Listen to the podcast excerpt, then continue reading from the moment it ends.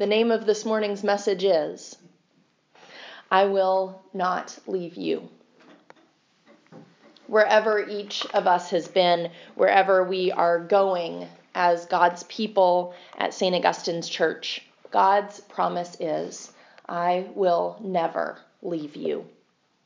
But in this morning's Old Testament lesson, those words are on Elisha's lips. And not just once, but three times. As we talked about yesterday at the quiet morning, there's significance to the numbers in scripture stories. Just like I often use the number 50 billion to mean a lot. The authors of Bible stories use the use numbers like 3 and 40 as symbols. We talked about Jonah in the belly of the fish a few weeks ago for 3 days. And today, as Elijah and Elisha move around Israel, the promised land of God, there are three stops, three times that Elisha says yes. Do you remember another time in Scripture when someone is asked to uh, follow or affirm his convictions three times, and maybe he doesn't say yes each time? Peter during the Passion. Three is a symbol of being complete, full, whole. God is three in one. Jesus is in the tomb three days. People are often asked the same question in Scripture three times. It's kind of it's the kind of thing that God does. Is there perhaps another three that's close to each of our hearts? Three communities, merged into one? St. Augustine's.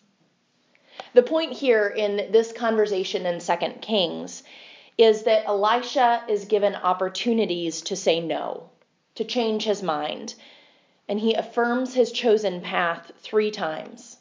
It's a way of communicating I'm all in, I will not leave, and I mean it. As the Lord lives, he says, and as you yourself live, I will not leave you. I'm going with you, Elijah. I'm going wherever you're headed, even if it's to the end of the earth. I'm not going to let you get away. I'm not going to let the mission that you've been carrying, God's mission, fail and fall. I'm taking up responsibility for this too. I'm committing myself. I'm putting it on my own shoulders, Elisha says. So, to be clear, Elijah is this great old legendary prophet. He's the one who went up against the evil king Ahab and Queen Jezebel. Elijah is the prophet who prayed that it wouldn't rain for two years and who proved that God was real and most powerful by soaking the altar sacrifice he offered so much that there was a moat around the altar and God still burned it all up. Elijah is the prophet who was so exhausted that he went up to a mountain cave and was like, God, I'm done. Take me now. And God came to him in the sound of sheer silence. So Elisha, Elisha is the apprentice, his most persistent disciple. God had done great and fearsome things through Elijah. And in today's lesson, it's time for Elijah to rest. It's truly time for his ministry to come to an end. So, in this last day of his ministry, he and his apprentice, apprentice start out at the beginning the beginning of the Israelites' story in the promised land at Gilgal, where scripture says this duo had just left when we're at the beginning of our reading. That's where the Israelites encamped when they just crossed the Jordan River.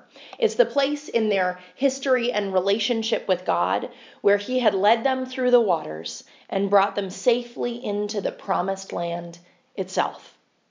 It was the beginning, in a way. It was the new start, washed by the Jordan River, stepping fresh feet on the ground God was holding for His people. So here Elijah says, Elisha, stay here. This is good enough. Just hang out here while I go to Bethel. Elisha is not content to stay at the starting line. He knows his call is not to sit still by the river. He is determined to go on to Bethel. So they go. Bethel is where our forefather Jacob spent the night before he met his brother Esau for the first time in years. This was the brother who he'd violently wronged in stealing his inheritance when they were young men. Jacob wrestled with an angel there and saw a ladder rising up to heaven.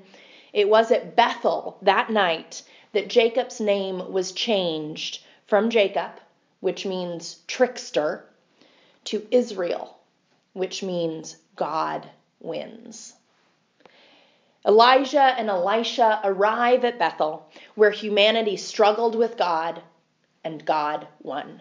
this is where the name and the fortune of the father of this nation, and through him, the name, identity, and fortune of all of God's people to come, was changed. From this place, Beth El, the house of God, Elijah is called on. Again, he tells Elisha to stay here, hang out in Bethel. This is enough. I'm called on, Elijah says, but that doesn't mean that you have to go.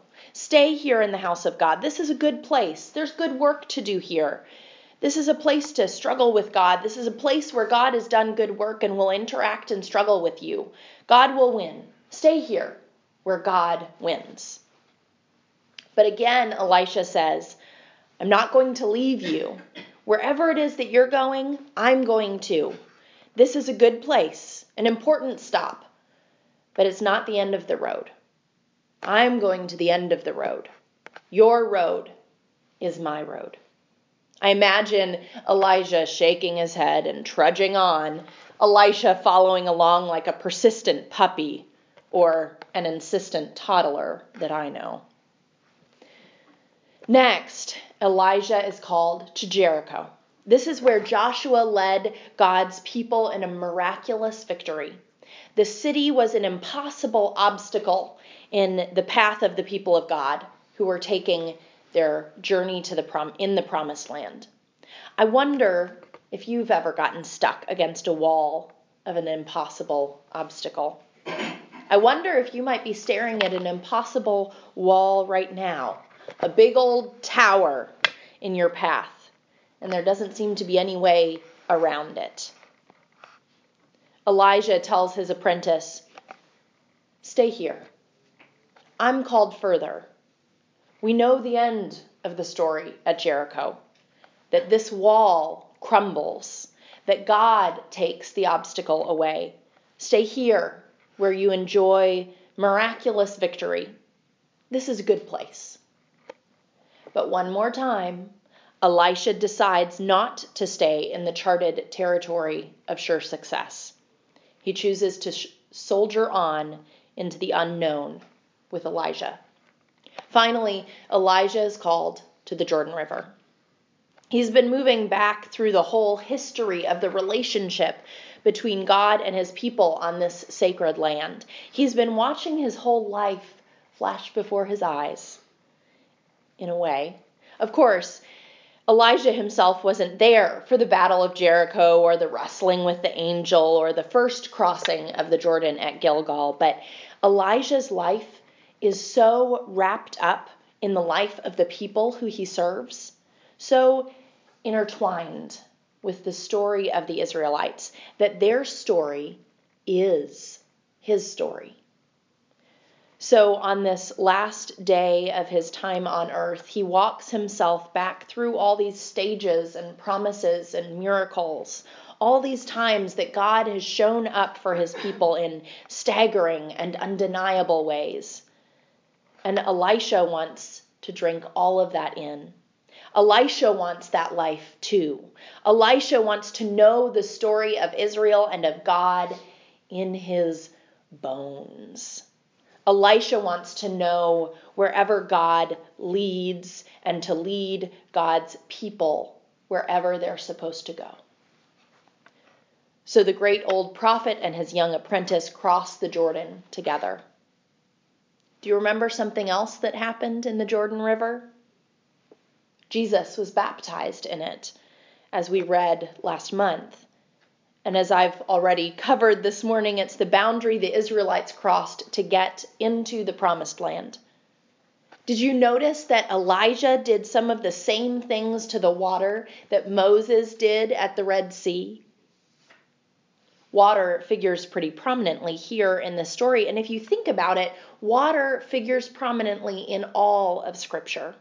There's creation way back at the beginning with God separating the waters and then the flood, and then the Red Sea, where Moses helps the Hebrew people to leave Egypt, and then the Jordan, where the Hebrew people come into their own land. And then there's baptism, and then there's the blood and water that comes out of Jesus' side at his death, and there's the water that he washes the disciples' feet with. Water, water everywhere, right? The other element that we see a lot of in Scripture is fire. And that's where we end today. Elijah is taken up in a fiery chariot. There's also the fire that came down from heaven when Elijah asked God to burn up the soggy sacrifice earlier in the books of Kings.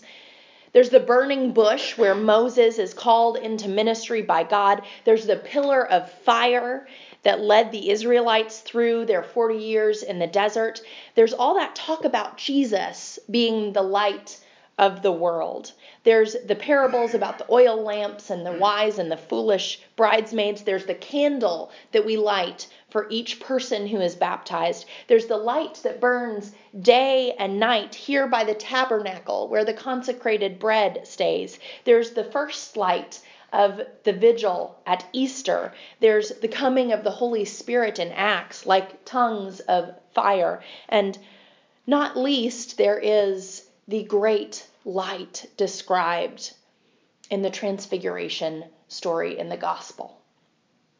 Fire, candles, and light are something used in Scripture stories to point and highlight something else. Jesus, as the light of the world, isn't about looking at the bones and muscles of the person sh- who is shining, but about the reality of God in and with humanity. In the bones and muscles of that particular person, Jesus. And even more, the events and situations and words and works that his life points to. The fire of the burning bush isn't at all about the bush, but about getting Moses' attention so that God can talk to him, can teach him. The candle that burns here isn't about the candle itself, but about the thing it draws attention to the body of Christ, the living God dwelling, staying, walking in our midst. And that is what Elisha stays for. Elisha moves through the starting line at Gilgal. He keeps going when he comes to the place of struggle and the house of God. He doesn't stay where the wall crumbled in miraculous victory. He doesn't stop at the purifying and quenching water. He goes all the way to the fire. He keeps his eyes open, determined not to look away. I will not leave you. Through all these things, God has been with his people. And from the very starting line, through all the obstacles, floods, crumbling walls, fording of rivers, and coming of fire into your very own life, God promises to be with you too. More than that, God promises to be with us all. God is not finished at St. Augustine's yet. And as we look to 2018, we too are being called to move, to not stay at the starting line where the congregation began four years ago, to not turn away at the big towering obstacles of money and changing leadership and dear loved ones dying, to not drown in crossing the river of details or distractions or dissension, but like Elijah, to walk through each one of those places together to be the hands and feet of Jesus to each other in prayer and food and sitting together in silence, and always to journey together toward the light, toward the fire, to be focused and keeping our eyes open on the warmth and the burning and the salvation of God in Jesus Christ. Amen. Amen. Amen.